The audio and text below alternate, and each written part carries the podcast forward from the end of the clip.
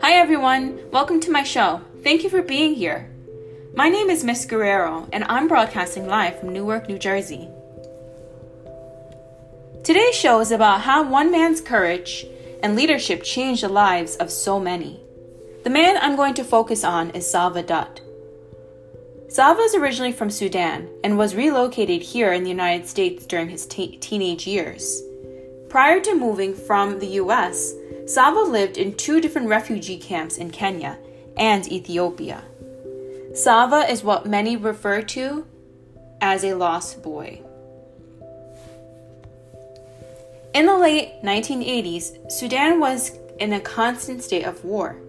North Sudan, which is predominantly Muslim, and South Sudan, pre- predominantly Christian, clashed because the North wanted all of Sudan to practice Islam. Many civilians were forced from their villages into different countries or other parts of the country. Although everyone was affected by this, young men were either recruited to be a soldier or they ran away to find freedom from the violence. These young boys, around ages 8 to 12, were called the Lost Boys. They, fla- they faced many hardships like starvation, physical pain, and even death.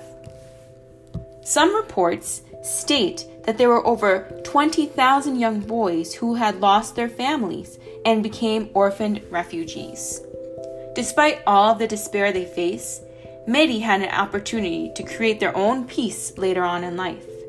Today, I will describe how Salva created peace for himself and his people of South Sudan.